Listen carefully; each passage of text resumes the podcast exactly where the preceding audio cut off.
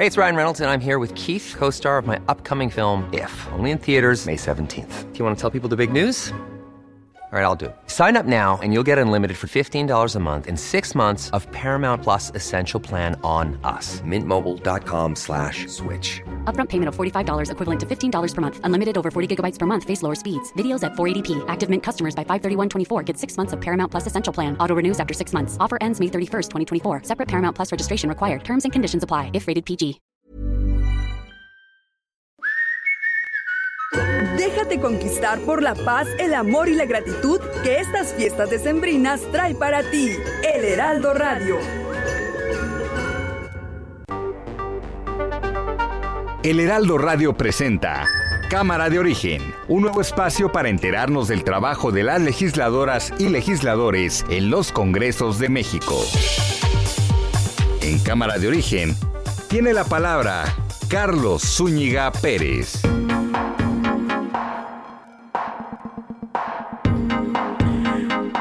¿Qué tal? Buenas tardes. Gracias por acompañarnos en esta nueva emisión de Cámara de Origen. Les saluda Carlos Ulliga Pérez. Eh, en la siguiente hora vamos a actualizar la información y también tendremos eh, noticias del quehacer legislativo. Una nota que va llegando hace unos momentos es que como parte de reformas a la Ley General de los Derechos de Niñas, Niños y Adolescentes, diputados están aprobando la prohibición de comida chatarra en escuelas públicas y privadas también. Escuelas públicas y privadas. Esto se autorizó el día de hoy. Estaremos hablando de este asunto y lo que vaya surgiendo en esta hora.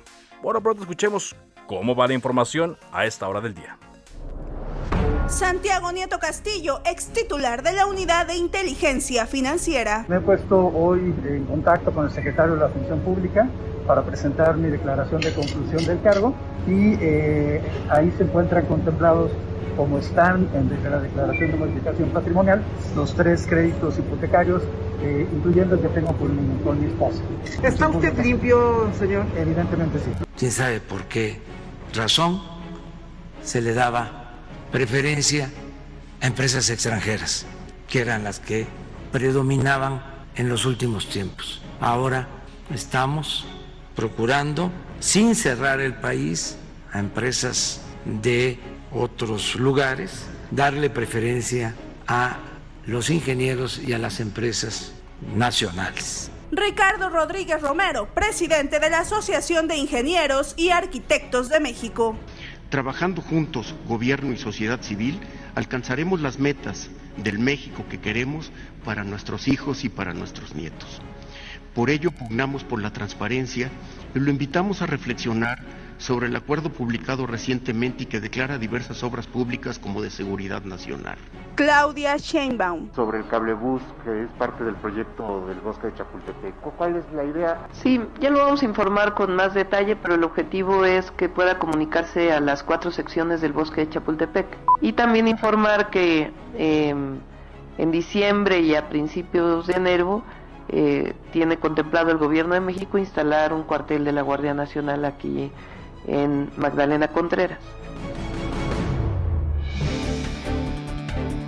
Y aquí más de la información del día. El presidente Andrés Manuel López Obrador se reúne por segunda ocasión con empresarios. Son empresarios del Consejo Mexicano de Negocios. Esta reunión ocurre en el Museo Calus, en la capital de la República Mexicana. Eh, van, han llegado ya varios empresarios eh, hasta este punto. Eh, llegó el presidente, por supuesto, Andrés Manuel López Obrador, llegó el secretario Adán Augusto, están también empresarios como Antonio del Valle, Alejandro Ramírez, Blanca Treviño, Carlos Salazar Lomelín, eh, Carlos Limdomit, Adrián Sada, De Vitro, Claudio X González, padre de eh, el otro Claudio X González, Claudio X González de Kimberly Clark.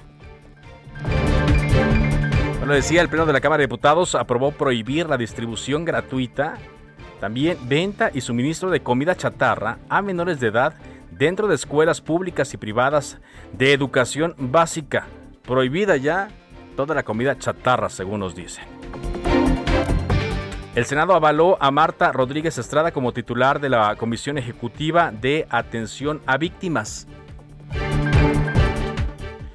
Y bueno, pues hoy también conocimos que México se adhirió a un programa que se llama Programa Artemisa, por medio del cual se busca reactivar los viajes eh, a la Luna.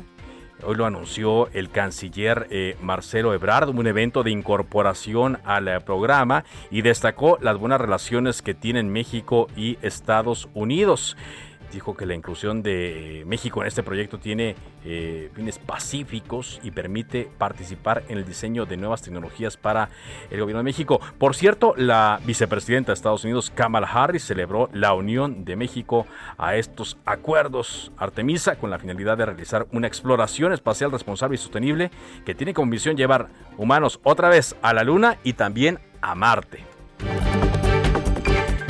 Pero bueno, mientras eh, seguimos viendo al espacio, terrenalmente hay muchos problemas que requieren eh, solución. Por cierto, eh, que también requieren la participación del canciller Marcelo Ebrard. Estamos hablando de los migrantes y su paso por territorio nacional. Hay una situación que se está generando en la carretera México-Puebla y tenemos a Israel Lorenzana, quien nos actualiza la información. ¿Qué sucede con estos migrantes, Israel? Te escuchamos. Carlos Zúñiga, muchísimas gracias. Un gusto saludarte esta tarde. Pues está totalmente colapsada la autopista y carretera México-Puebla a consecuencia de un grupo importante de migrantes que está llegando ya en estos momentos a la, a la caseta de San Martín Texmelucan. Prácticamente ya están ingresando a la Ciudad de México, Carlos.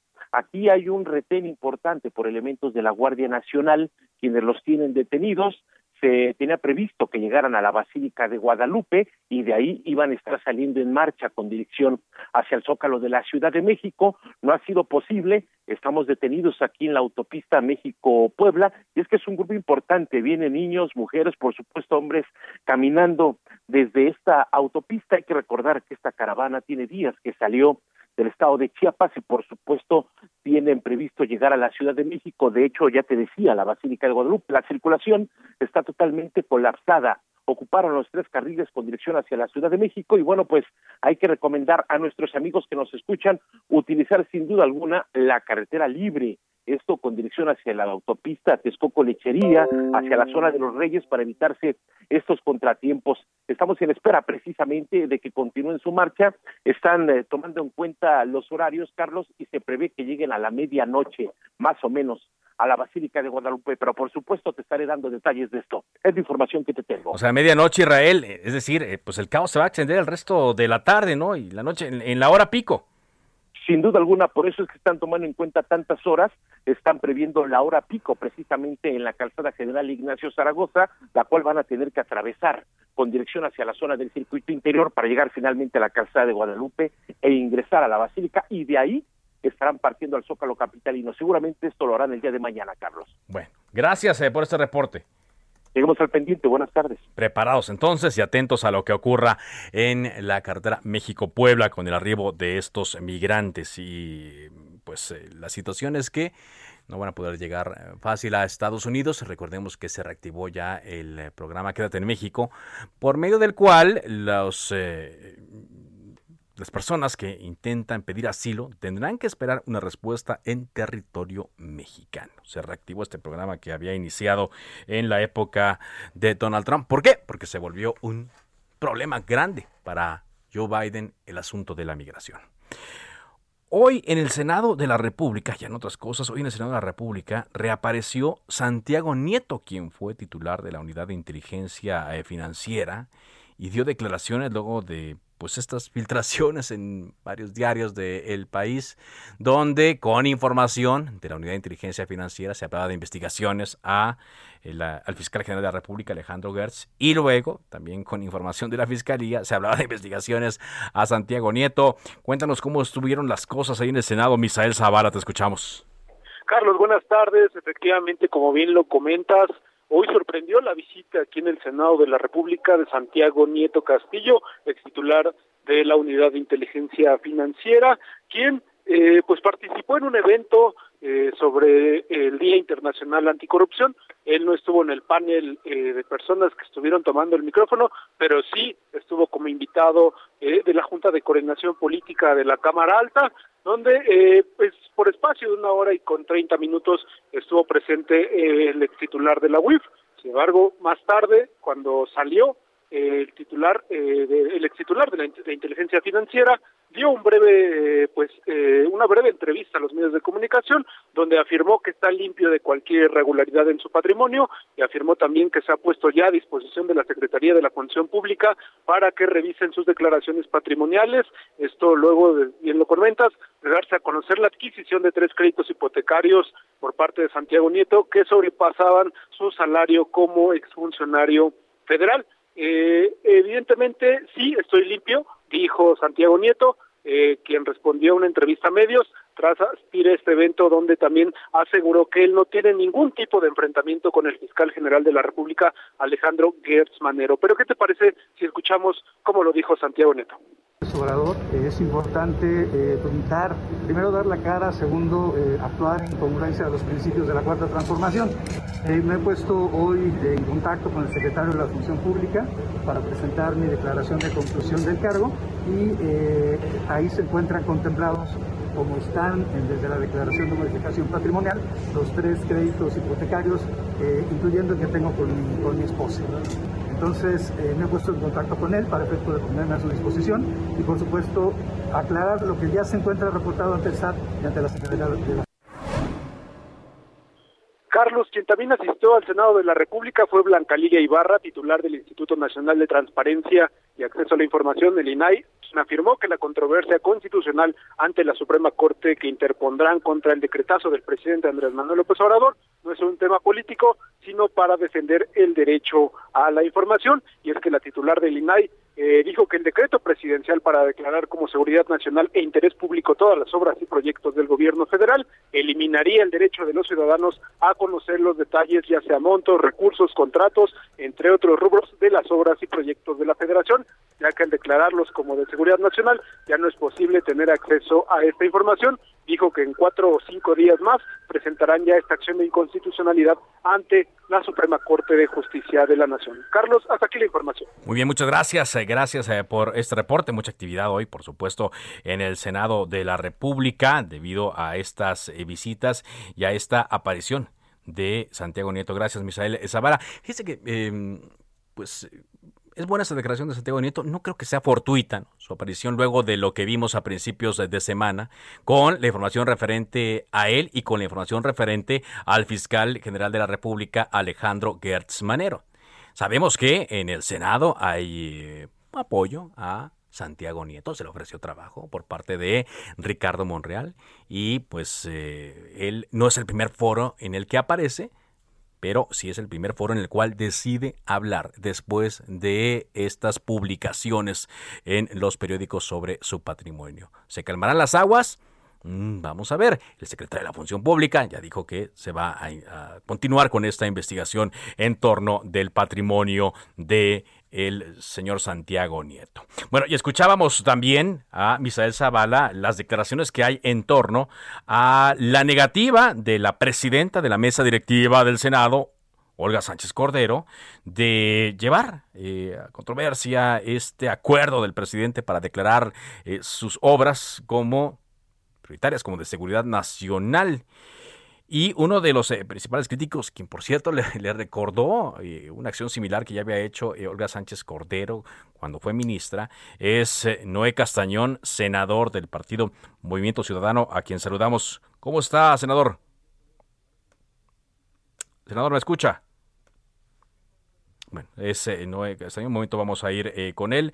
Eh, sobre este asunto eh, ha habido una serie de críticas que nosotros le hemos estado diciendo. la oposición está buscando desde hace semanas las formas de poder em, intervenir en esta decisión del Ejecutivo y em, buscan la manera de hacerlo. Recordemos, el Instituto Nacional de Acceso a la Información eh, transparencia, está por presentar esta eh, controversia toda vez que eh, tiene las facultades para poder hacerlo. Nos decían ayer que el Senado de la República también tenía esas facultades eh, para eh, poder librar esta batalla jurídica y debería ser en todo caso la Suprema Corte de Justicia la que definiera si estaba en su cancha o no y que el propio Senado, el propio órgano legislativo, no se autolimitara en esta eh, decisión, en este procedimiento. Entonces, eh, pues eh, así ocurre y la ministra, ex ministra Olga Sánchez Cordero, está llevándose las críticas de la oposición por esto. También se está llevando el apoyo de sus correligionarios, incluso del senador Ricardo Monreal, quien avaló, quien respaldó esta decisión de la presidenta de la mesa directiva, porque en ella recaía si se podía llevar a cabo o no ese recurso. Eh, en un momento voy a restablecer la comunicación con el eh, senador eh, Noé Castañón para poder hablar de este, de este asunto, de este tema. Si no, pues pasemos a la siguiente, a ver. Ya, ah, bueno, ya. Senador, aquí estamos ya. Buenas tardes. Muy buenas tardes, Carlos. ¿Cómo estás? Bien, gracias. Le decía al auditorio que eh, nos eh, recordaban ayer los legisladores de Movimiento Ciudadano eh, una decisión que hizo la que tuvo la ahora presidenta de la mesa directiva en torno a un, un acuerdo, un procedimiento de Vicente Fox. Y ustedes decían que pues el Senado sí tiene facultades para poder presentar esta controversia. Así es, Carlos. Incluso ahora en vivo, en estos momentos, se está dando el debate aquí en la Cámara de Senadores sobre esta controvertida decisión que nos comunicó la presidenta de la mesa directiva de no acompañar ni presentar la controversia constitucional que nosotros como eh, partido Movimiento Ciudadano en conjunto con otras fuerzas políticas estamos planteando en contra del famoso llamado decretazo. Eh, en este posicionamiento que hicimos, Movimiento Ciudadano señaló que incluso la decisión de la presidenta de la mesa directiva contraviene un propio criterio que tuvo ella en las controversias constitucionales 73-2010 y 74-2010, en donde se impugnó por controversia constitucional el decreto de aquel eh, momento concretaba la transición a la televisión digital terrestre y en ese decreto la propia ministra Olga Sánchez Cordero concedió las, las suspensiones correspondientes para impedir que el Ejecutivo llevara a cabo las acciones planteadas en el decreto. Hoy varía rotundamente el criterio representando a la Cámara de Senadores y no da pauta a que esta Cámara de Senadores pueda pronunciarse para que sea la Corte quien decida sobre la constitucionalidad o no en la invasión de esferas competenciales, como lo hizo el presidente con ese decreto, y el atentado a la seguridad pública y a la seguridad nacional. Entonces, ¿qué es, senador? Si ya había tenido este criterio, ¿qué significa la decisión que tomó hace un par de días? Pues significa que la ministra, hoy senadora, no solo cambió de puesto, sino que también cambió sus criterios jurídicos. Eso significa. Se le está pidiendo el día de hoy que reconsidere. Ayer recibió muchas críticas eh, de varios senadores. Billy Telles se fue muy dura. Y hace unos momentos la senadora Claudia Riz eh, pues solicitó que reconsidere y presente la controversia constitucional. Pero eh, no, no creemos que eso vaya a ocurrir, senador. Pues en eso estamos. Nosotros desde ayer en nuestro comunicado hicimos un extrañamiento a la presidenta de la mesa directiva por estos criterios diferenciados y le pedíamos que reconsiderara la decisión que nos comunicó por escrito y que en aras de la política jurídica de, maximizar el acceso a la justicia pudiera presentar esta controversia. Ok, entonces los eh, eh, en ese en ese sentido se están dando ahora mismo aquí en la Cámara de Senadores los, los posicionamientos de los grupos parlamentarios exigiendo, ya no, ya no solicitando, exigiendo que el Senado tenga una representación digna, que tenga una representación cabal y, en, congruencia a los criterios ya emitidos por la misma persona. Muy bien, senador, pues le agradezco mucho que nos haya tomado esta llamada y que nos eh, aclarara este punto y nos eh, trajera eh, también este decreto de hace algunos años. Muy amable. Gracias, Carlos. Un saludo a tu auditorio. Noé Castañón. Y sí, como escuchamos eh, de fondo, sigue eh, la participación de senadores. Por eso agradezco que esté también con nosotros eh, el senador César Cravioto de Morena para conocer la postura de este partido, porque siguen insistiendo, senador, por parte de la oposición. Justo hace unos minutos seguían insistiendo en que se presente esta controversia constitucional por parte del Senado. Es lo que le piden a la ministra, bueno, exministra Olga Sánchez Cordero. ¿Cómo está? Buenas tardes. Buenas tardes. En efecto, la oposición sigue creyendo que es mayoría en, este Senado de la República y la oposición no ha entendido que el pueblo de México los puso en su lugar y en su lugar es que son minoría. Ellos quieren que la presidenta del Senado hable a nombre de ellos cuando ellos no son mayoría si la mayoría no la tienen ellos, ¿por qué quieren obligar a la presidenta del Senado, que nos representa a todos, a presentar una controversia constitucional? Ellos lo pueden hacer. Son unos mentirosos porque ellos, con su tercio que tienen, pueden ir a la corte y presentar la controversia constitucional. No la institución, sino la minoría que tiene un tercio tiene facultades para presentar la controversia. O sea, ellos... ¿Por qué no lo hacen? Si quisieran ellos, si quisieran ellos, ¿podrían hacerlo? Sí. Un tercio de un congreso puede iniciar una controversia constitucional. Yo la, yo la inicié cuando fui coordinador de los diputados de Morena, éramos un tercio, y cuando había cosas que no nos gustaban de Mancera, presentamos presentamos las controversias constitucionales como un tercio. Entonces, están obligando a quien representa a todo el Senado a presentar una controversia, cuando la mayoría del Senado no quiere que se presente esa controversia. O sea, están esquizofrénicos, creen que siguen teniendo el poder, pero ya se les acabó el poder a esta minoría. Se les acabó. El pueblo de México los puso en su lugar en el 2018, en el 2021 y los va a volver a poner en su lugar en el 2024. Ahora, eh, senador, estoy platicando con César Carvioto, senador de Morena, quien también tiene eh, la, función de, vocero. aún así, siendo eh, minoría, vaya, eh, es, ¿existiría? Digamos que en otro caso, o sea, el, que el, el, Senado abrace alguna controversia que la presente como tal, o no hay un antecedente de esto? No, porque la presidenta del, la presidenta del Senado, la presidenta del Senado, sí. representa a todos los senadores, no a un grupillo de golpeadores, que es lo que son las senadoras y senadores, sobre todo del PRD. Sí. Digo, del PRD y del PAN. Entonces, bueno, y hasta de Movimiento Ciudadano también hay. Sí, así es. Entonces, ellos, ellos tienen que aceptar su realidad y su realidad es que son una minoría. Además, la presidenta del Senado argumentó de manera perfectamente jurídica por qué no podía presentar una controversia, pero ni jurídicamente ni políticamente tienen razón. Son unos golpeadores, se han vuelto unos golpeadores, pero no, no, o sea, no, no va a ser su capricho. que, que trabajen para que tengan una mayoría y entonces pueden venir a decir lo que quieran. Ellos se, acostumbraron a hacer lo que quisieran en todas las instituciones del Estado, pero ya no, ya se acabó eso. Se acabó eso porque el pueblo de México los puso en su lugar. Ahora, eh, la senadora también argumentaba que, bueno, daba a entender de que esto no era un proceso legal, sino político y que por eso no se debía utilizar la tribuna del Senado.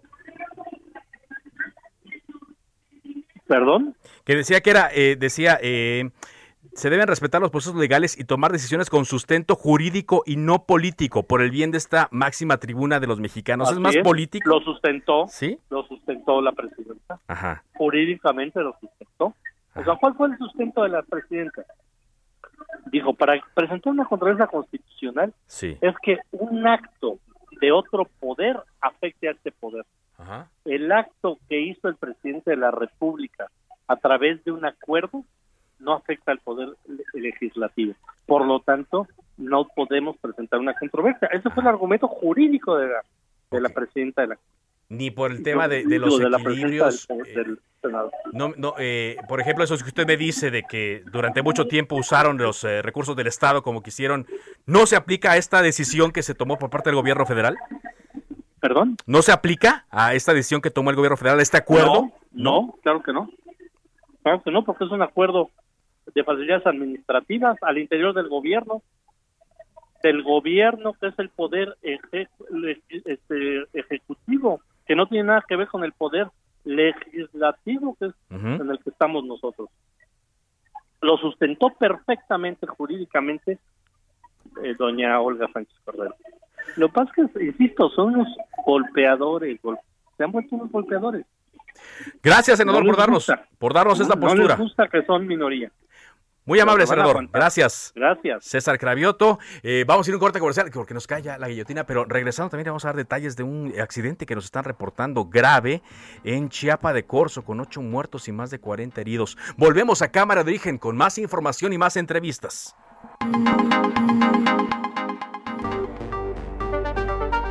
Se decreta un receso. Vamos a un corte, pero volvemos a Cámara de Origen con Carlos Zúñiga Pérez.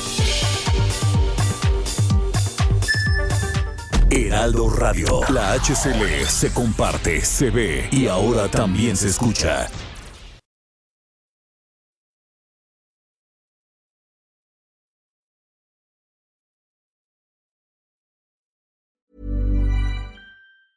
Hey, it's Ryan Reynolds, and I'm here with Keith, co star of my upcoming film, If, only in theaters, May 17th. Do you want to tell people the big news?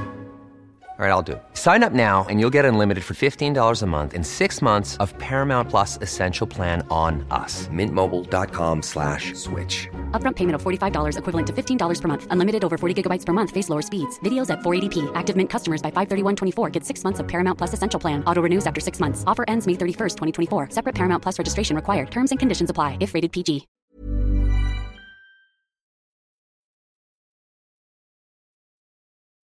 Heraldo Radio. La HCL se comparte, se ve y ahora también se escucha.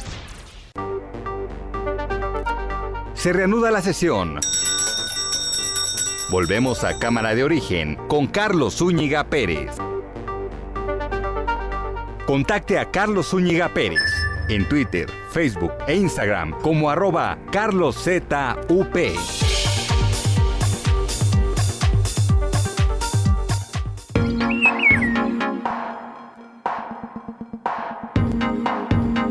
Continuamos en Cámara de Origen. Estoy buscando información en torno a la magnitud de este accidente vehicular en eh, Chiapas. Eh, lo que hemos confirmado es que ocurrió efectivamente en, una carretera de Chiapa de Corzo a Tuxtla Gutiérrez. Hay un número indeterminado de, de personas eh, lesionadas heridas porque eh, los medios y los reporteros en la zona no se ponen de acuerdo en cuanto a la cantidad de migrantes que viajaban en este eh, en la caja de este tráiler. Hay quienes hablan de 40, aquí estoy viendo una cifra superior a, los 100 y eh, pues están hablando eh, también los medios de comunicación allá en eh, Chiapas de un número de 6 a 8 personas muertas y más de una veintena de heridos. Más, más, de una veintena de heridos, es lo que eh, nos están informando. Por lo pronto ya eh, Protección Civil de Chiapas ha colocado en su cuenta eh, de Twitter información, también un área de emergencias de Chiapas. Dicen eh, los cuerpos de emergencia laboran sobre la cartera Chiapa de Corzo, Tuxtla Gutiérrez, a la altura del puente Belisario Domínguez. El hecho es que sí, ocurrió un accidente, sí es grave, sí estamos eh, calibrando la magnitud porque son eh, decenas de personas que viajaban en la caja de este tráiler y al volcarse por una situación todavía desconocida, pues han resultado muchísimas, muchísimas eh, personas heridas. Aquí estoy viendo otro dato, dice un, un diario en Chiapas que son más de 200 migrantes los que viajaban en el tráiler. Bueno, pues eh, vamos a estar actualizando la información en el transcurso de Cámara de Origen. Bueno, pues ayer Ayer le informamos aquí en primicia que el Tribunal Electoral del Poder Judicial de la Federación eh, validó la desaparición de tres partidos políticos, de Fuerza por México, de redes sociales progresistas y del partido Encuentro Solidario. ¿Por qué? Porque no alcanzaron la votación requerida para subsistir, de acuerdo a lo que marca la ley, y por lo tanto se les retira el registro. Pero ya se está hablando de una manera en la que estas fuerzas eh, convivan. Agradezco que esté en la línea telefónica Hugo Eric Flores, presidente nacional del partido Encuentro Social. ¿Qué tal? Muy buenas eh, tardes. ¿Qué tal? Muy buenas tardes. Primero que nada, Hugo Eric, eh, están, eh, o cómo han procesado más bien, en el partido Encuentro Social, eh, la determinación de ayer del Tribunal Electoral del Poder Judicial de la Federación. Pues como muy lamentable. la verdad es que teníamos agravios muy sólidos, hubo una violación clara a principios constitucionales de equidad en la contienda. Ayer la Sala Superior perdió una gran oportunidad de verdaderamente empezar a hacer derecho en este país a través de, la interpretación legal. Eh, había demasiados argumentos que podían integrarse para una entrega tardía de nuestro registro 118 días después, más de 260 mil spots perdidos, eh, la intervención de muchísimas gente, por ejemplo, la intervención ilegal del verde cuando violaron la veda electoral. Había demasiados argumentos como para que eh, se pudiera juzgar la inequidad en la contienda, el financiamiento, el sistema de financiamiento público, que es verdaderamente asombroso. La, gente piensa que los partidos políticos tienen mucho dinero, tienen mucho dinero los, partidos hegemónicos, porque así lo construyó la ley y nunca han querido cambiarla. Eh, eh, bueno, había muchísimos argumentos y es lamentable. Y lo más lamentable, por cierto, es que intervienen eh, haciendo política, actores políticos como, bueno, que no vayan a ser actores políticos, como el, presidente de la Suprema Corte de Justicia, Arturo Saldívar, para tirar línea, para agredir, para, para sostener y metiéndose en, pues, interviniendo en otro poder, ¿no? La Cámara de Diputados... ¿Cómo se dio esa intervención, eh, Hugo Pues dando línea que no pasara ningún partido político. No es lamentable que el señor ministro presidente de la Corte está haciendo política. Él está para ser un buen presidente de la Suprema Corte de Justicia. En este país, uno de los mayores problemas que tenemos es la impunidad, y eso es por la labor del Poder Judicial. Ese señor se debería poder a trabajar en eso y no en andar haciendo política. Pero es, una, acusación, es, una acusación eh, fuerte, perdón que, insista en ello. ¿Hay, pruebas de esto que nos está diciendo? Sí, desde luego, desde luego. Estuvo interviniendo directamente con, con, los magistrados, en fin, no, la, la, verdad es que es claro y es la segunda vez que lo hace. Hace tres años nos hizo exactamente lo mismo. El señor tiene algún tema ideológico con nosotros. Y debería dedicarse a la política. Si se quiere dedicar a esto, ya de salirse y renunciar a ser presidente de la Suprema Corte de Justicia. Sí. A ver, eh, estoy platicando con Hugo Eric Flores. Eh, esto que usted nos menciona no significa otra cosa, es decir, no, no, no que, no significa que el Partido Encuentro eh, Solidario no significó una eh, alternativa realmente atractiva al electorado mexicano? Híjole, pues sacamos un millón trescientos cincuenta y cuatro mil votos. Pero requerían más, eh, ¿no?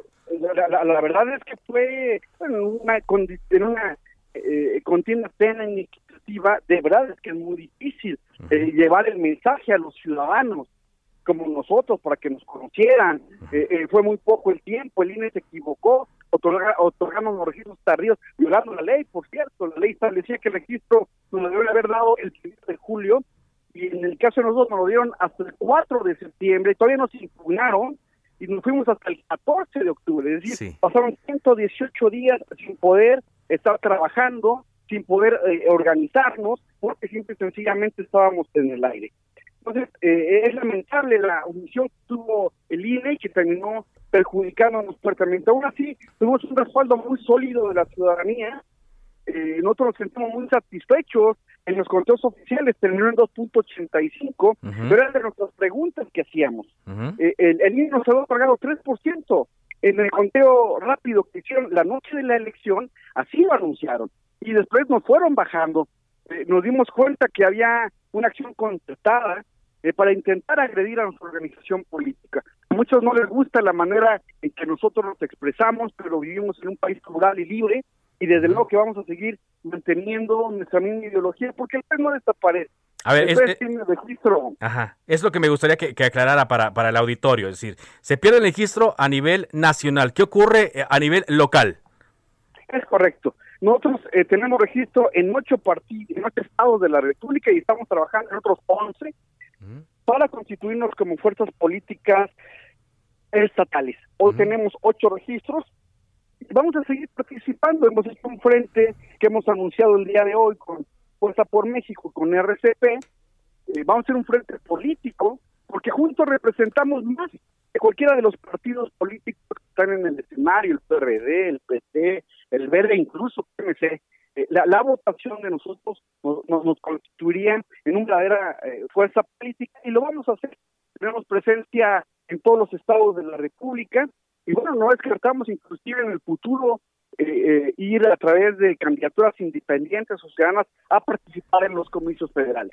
Muy bien. Ahora, eh, por, eh, aquí estoy viendo información en torno a que se han reunido los eh, dirigentes de los tres partidos políticos que se quedaron sin registro y se crea algo que se llama Fuerza Solidaria Progresista. ¿Qué es esto de Fuerza Solidaria Progresista? Pues, estamos intentando integrar los tres nombres de nuestros partidos y, insisto, estamos haciendo un frente político eh, para tratar de impulsar nuestras agendas, ¿no? Estamos muy interesados en la reforma política que elimine una vez y por todas el financiamiento público a los partidos políticos. Y en fin, vamos a estar haciendo una serie de propuestas muy importantes buscando que haya una reforma política de fondo al sistema de partidos en nuestro país. ¿Se, ¿Se van a adherir ustedes a esta propuesta, por ejemplo, que pueda hacer el presidente Andrés Manuel López Obrador de reforma política? Eh, sí, y además queremos ir a más a fondo, ¿eh? no queremos que vaya a ser una reforma política cosmética. Se necesita eh, eh, un verdadero fortalecimiento de instituciones políticas en nuestro país.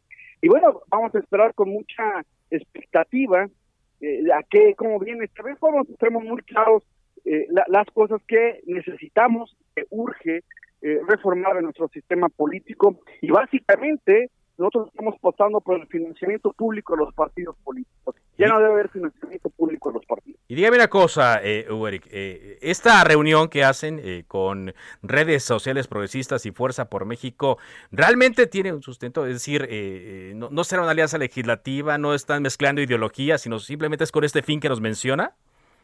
Es correcto, esto es un frente político donde vamos a sumar nuestras estructuras partidistas y donde vamos a estar participando en las elecciones para gobernador del año que entra. Tenemos registro en varios estados, por ejemplo, RSP tiene registro en Durango, los apoyaremos nosotros. Nosotros tenemos registro en Quintana Roo, nos apoyarán ellos. Eh, Fuerza por México tiene registro en Oaxaca, los apoyaremos nosotros. Y, y así es como vamos a ir conformando nuestro frente político con miras estrictamente electorales. Ahora, ya había ocurrido antes con el otro pez que habían desaparecido y luego vienen otra vez eh, con, otro nombre, otra vez buscaron su registro, lo consiguieron, lo pierden. ¿Van a buscar, otra vez buscar, eh, intentar otra vez registrarse bajo estas reglas o hasta que estén las nuevas reglas que ustedes buscan? Pues exactamente, porque finalmente competir en estas condiciones de inequidad es muy complicado. Vamos a esperar la reforma política y ahí tomaremos decisiones con respecto al registro federal, que por cierto, de acuerdo a la ley actual, solo se puede realizar hasta después de la elección presidencial. Finalmente, e insisto en esta pregunta, ¿no, ¿no hay una autocrítica real sobre si mm, realmente su oferta política iba a resultar eh, pegadora para quienes salieron a votar en pasado mes de junio?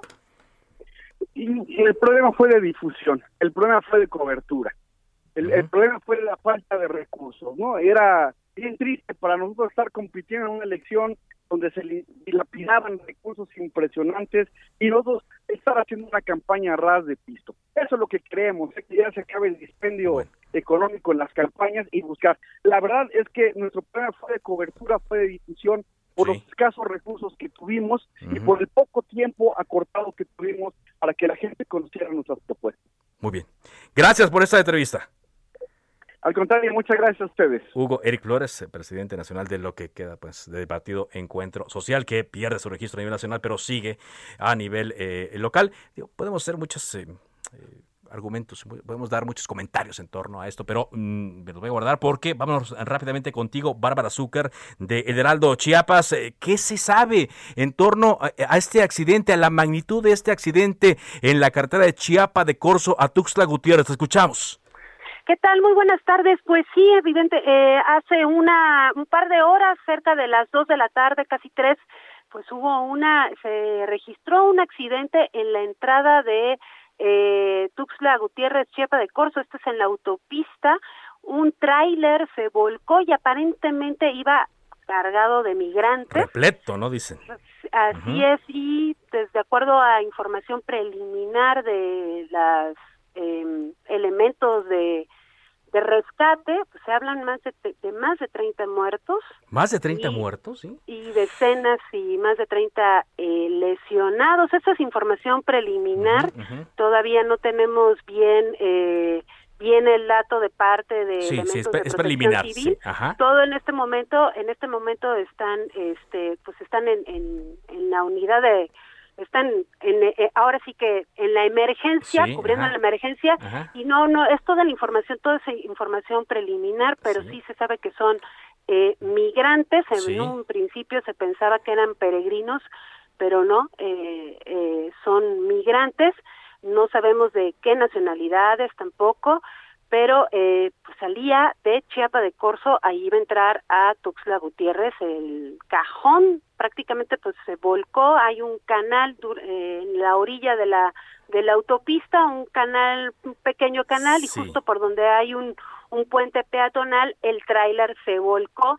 y pues dentro de esta de este cajón pues estaban todas estas personas y bueno con las imágenes que, que se han proporcionado pues se ven ahí todos los las personas este Sí, sí.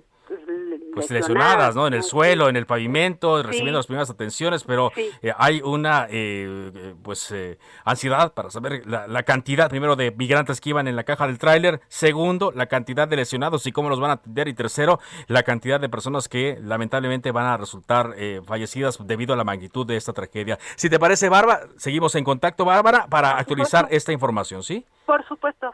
Bueno, muchas gracias. Hay unas escenas eh, muy dramáticas que estamos viendo a través de las eh, redes sociales, pero eh, debido a la magnitud eh, tendremos que ser muy cuidadosos con las cifras que se van a estar eh, compartiendo y veremos qué dice el gobierno de Chiapas, el gobierno de Rutilio Escandón en torno a esto, qué dice el Instituto Nacional de Migración, qué dice la Secretaría de Relaciones Exteriores, la Secretaría de Gobernación también, de ellos dependen la dependen el Instituto Nacional de Migración, así que atentos a esto que ocurra, pero la magnitud por las primeras imágenes que están llegando es grave. Bueno, cambiamos eh, de tema y hay una buena noticia eh, porque el Pleno de la Cámara de Diputados aprobó eh, reformas a la ley de los derechos de las personas adultas mayores para promover la creación de albergues y residencias. Es una buena noticia. Está con nosotros la diputada del PRD, Gabriela Sodi, presidenta de esta Comisión de Atención a Grupos Vulnerables. ¿Qué tal, diputada?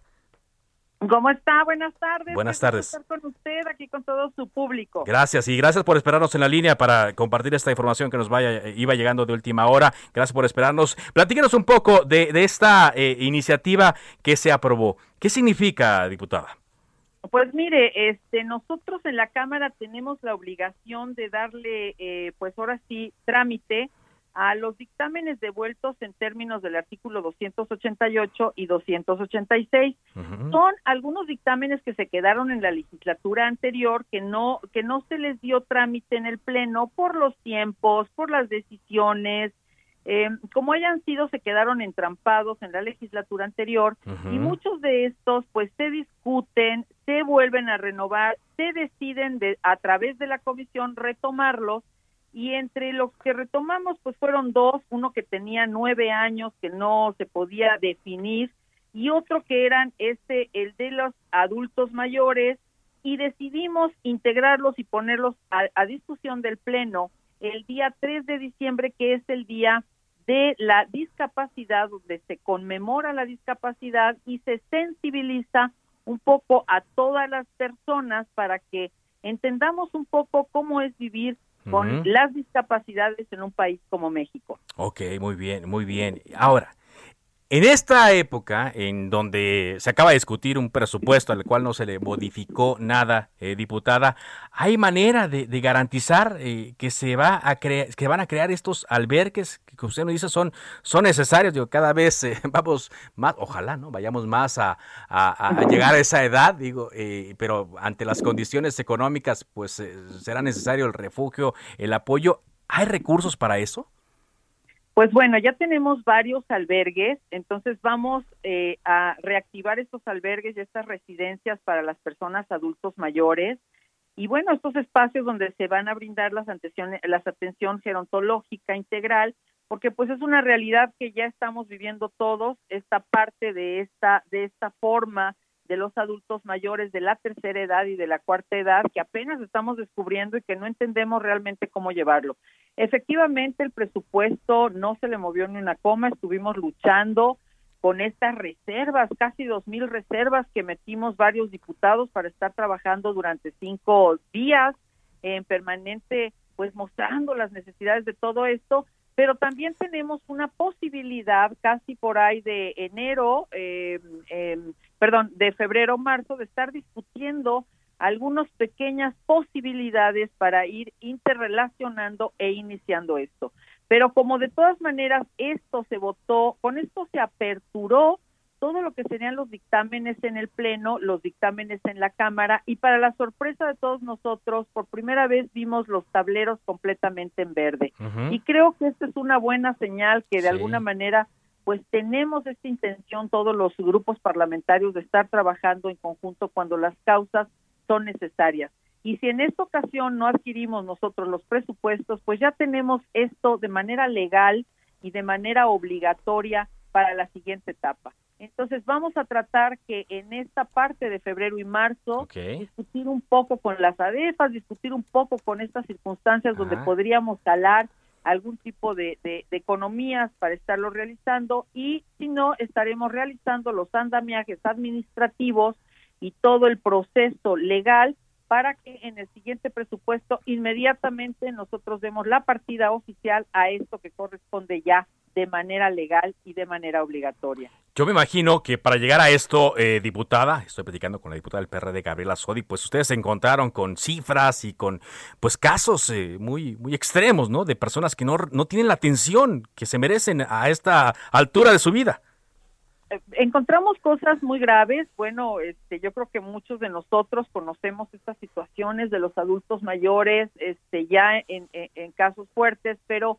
encontramos a mucho adulto mayor en situación de calle, mucho adulto mayor abandonado en las prisiones, mucho adulto mayor, pues verdaderamente en situaciones absolutamente vulnerables. Y creo que esta fue la parte donde eh, la misma comisión, porque yo soy nada más un vinculante en la comisión, yo soy una actor vinculante, ya que esta comisión, pues por primera vez se representan a sí mismos, es gente que conoce muy bien la, la vulnerabilidad, las múltiples discapacidades y creo que nos han apoyado en escoger exactamente cuáles dictámenes de lo que se conoce como la congeladora se retomaban de la legislatura anterior y se ponían una vez más a petición del Pleno y, la sorpresa fue grande cuando el Pleno definitivamente votó en un sí absoluto eh, casi por 490 y tantos, 484 uh y tantos votos de los diputados presentes nos dieron la unanimidad para que estemos buscando estos espacios, estemos buscando estas atenciones gerontológicas y pues insistir en que estas residencias de día pues se vayan convirtiendo en una realidad cada vez más concreta. Pues qué bueno, qué bueno que se dio esta unanimidad, qué bueno que eh, hay acuerdos entre los eh, diputados y ojalá así podamos eh, ver más discusiones y más votaciones y sobre todo que esta unanimidad se traduzca en que las iniciativas aprobadas sean abrazadas por todos, en este caso por el beneficio de las personas adultas mayores. Muchas gracias, diputada, por esta entrevista.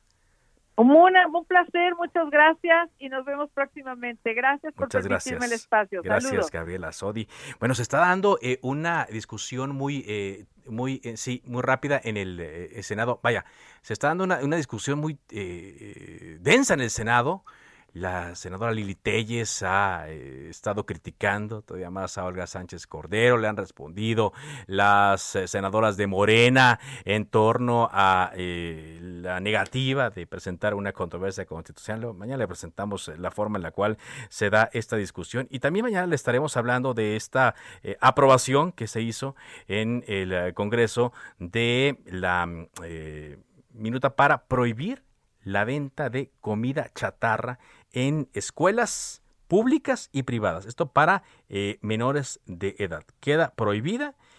La cosa es, hay que ver cómo se sensibiliza a los padres de familia y también cómo se prepara a los jóvenes para poder eh, tener eh, una alimentación sana si van a llevar ellos mismos alimentación a las escuelas o, o, qué opciones se les van a dar. Pero se aprobó esta reforma para que autoridades de los tres niveles, es decir, gobiernos federal, estatal y municipal, prohíban la venta y también la distribución gratuita, ¿eh? pero la venta a través eh, de máquinas incluso, de máquinas expendedoras de bebidas azucaradas y alimentos envasados de alto contenido calórico a niños en todas las escuelas públicas y privadas. Y bueno, también eh, antes de irnos, le estaremos dando pues, información que nos va llegando. Son más bien imágenes dramáticas que nos dan cuenta de la magnitud de este accidente allá en Tuxtla, en la carretera de Tuxtla a Chiapa de Corzo y eh, no hay un, acuerdo todavía en cuanto al número de migrantes que resultaron heridos, al número de migrantes que han resultado fallecidos y al número de migrantes incluso que viajaban en este tráiler. Eh, de última hora, nada más eh, vamos contigo, Israel Lorenzana, sobre este traslado de otro grupo de migrantes, pero más cerca de la capital de la República. Te escuchamos. Carlos, gracias. Pues ya vamos a conocer este grupo importante de migrantes que se ubica exactamente en la autopista México-Puebla. Están todavía detenidos, continúa este operativo por parte de la Guardia Nacional. Lamentablemente la circulación está totalmente desquiciada. Ya va para tres horas este problema que se registra aquí a la altura de la caseta de San Martín. Así que bueno, pues seguimos recomendando utilizar la carretera libre, esto con dirección hacia la calzada general Ignacio Zaragoza. Por último, informarte que también está saliendo una marcha a través de la calzada de Tlalpan con dirección hacia el Zócalo Capitalino, cerrado Tlalpan a partir de San Antonio Abad. Hay que tomarlo en cuenta. Ahí a ese punto hay que recomendar Lázaro Cárdenas como una buena alternativa. Carlos Zúñiga, la información que te tengo. Gracias, Israel. Israel Onesana, muy amable. Y de esta forma llegamos a la parte final de Cámara de Origen. Gracias eh, por habernos acompañado. Mi nombre es Carlos Zúñiga Pérez. Le recuerdo mi cuenta de Twitter, arroba carloszup. Le invito a que siga en las frecuencias de Heraldo Radio. Enseguida, referente informativo con Javier Solórzano. Por ahora es cuanto. Buenas tardes. Se cita para el próximo programa. Cámara de origen, a la misma hora, por las frecuencias de El Heraldo Radio. Se levanta la sesión.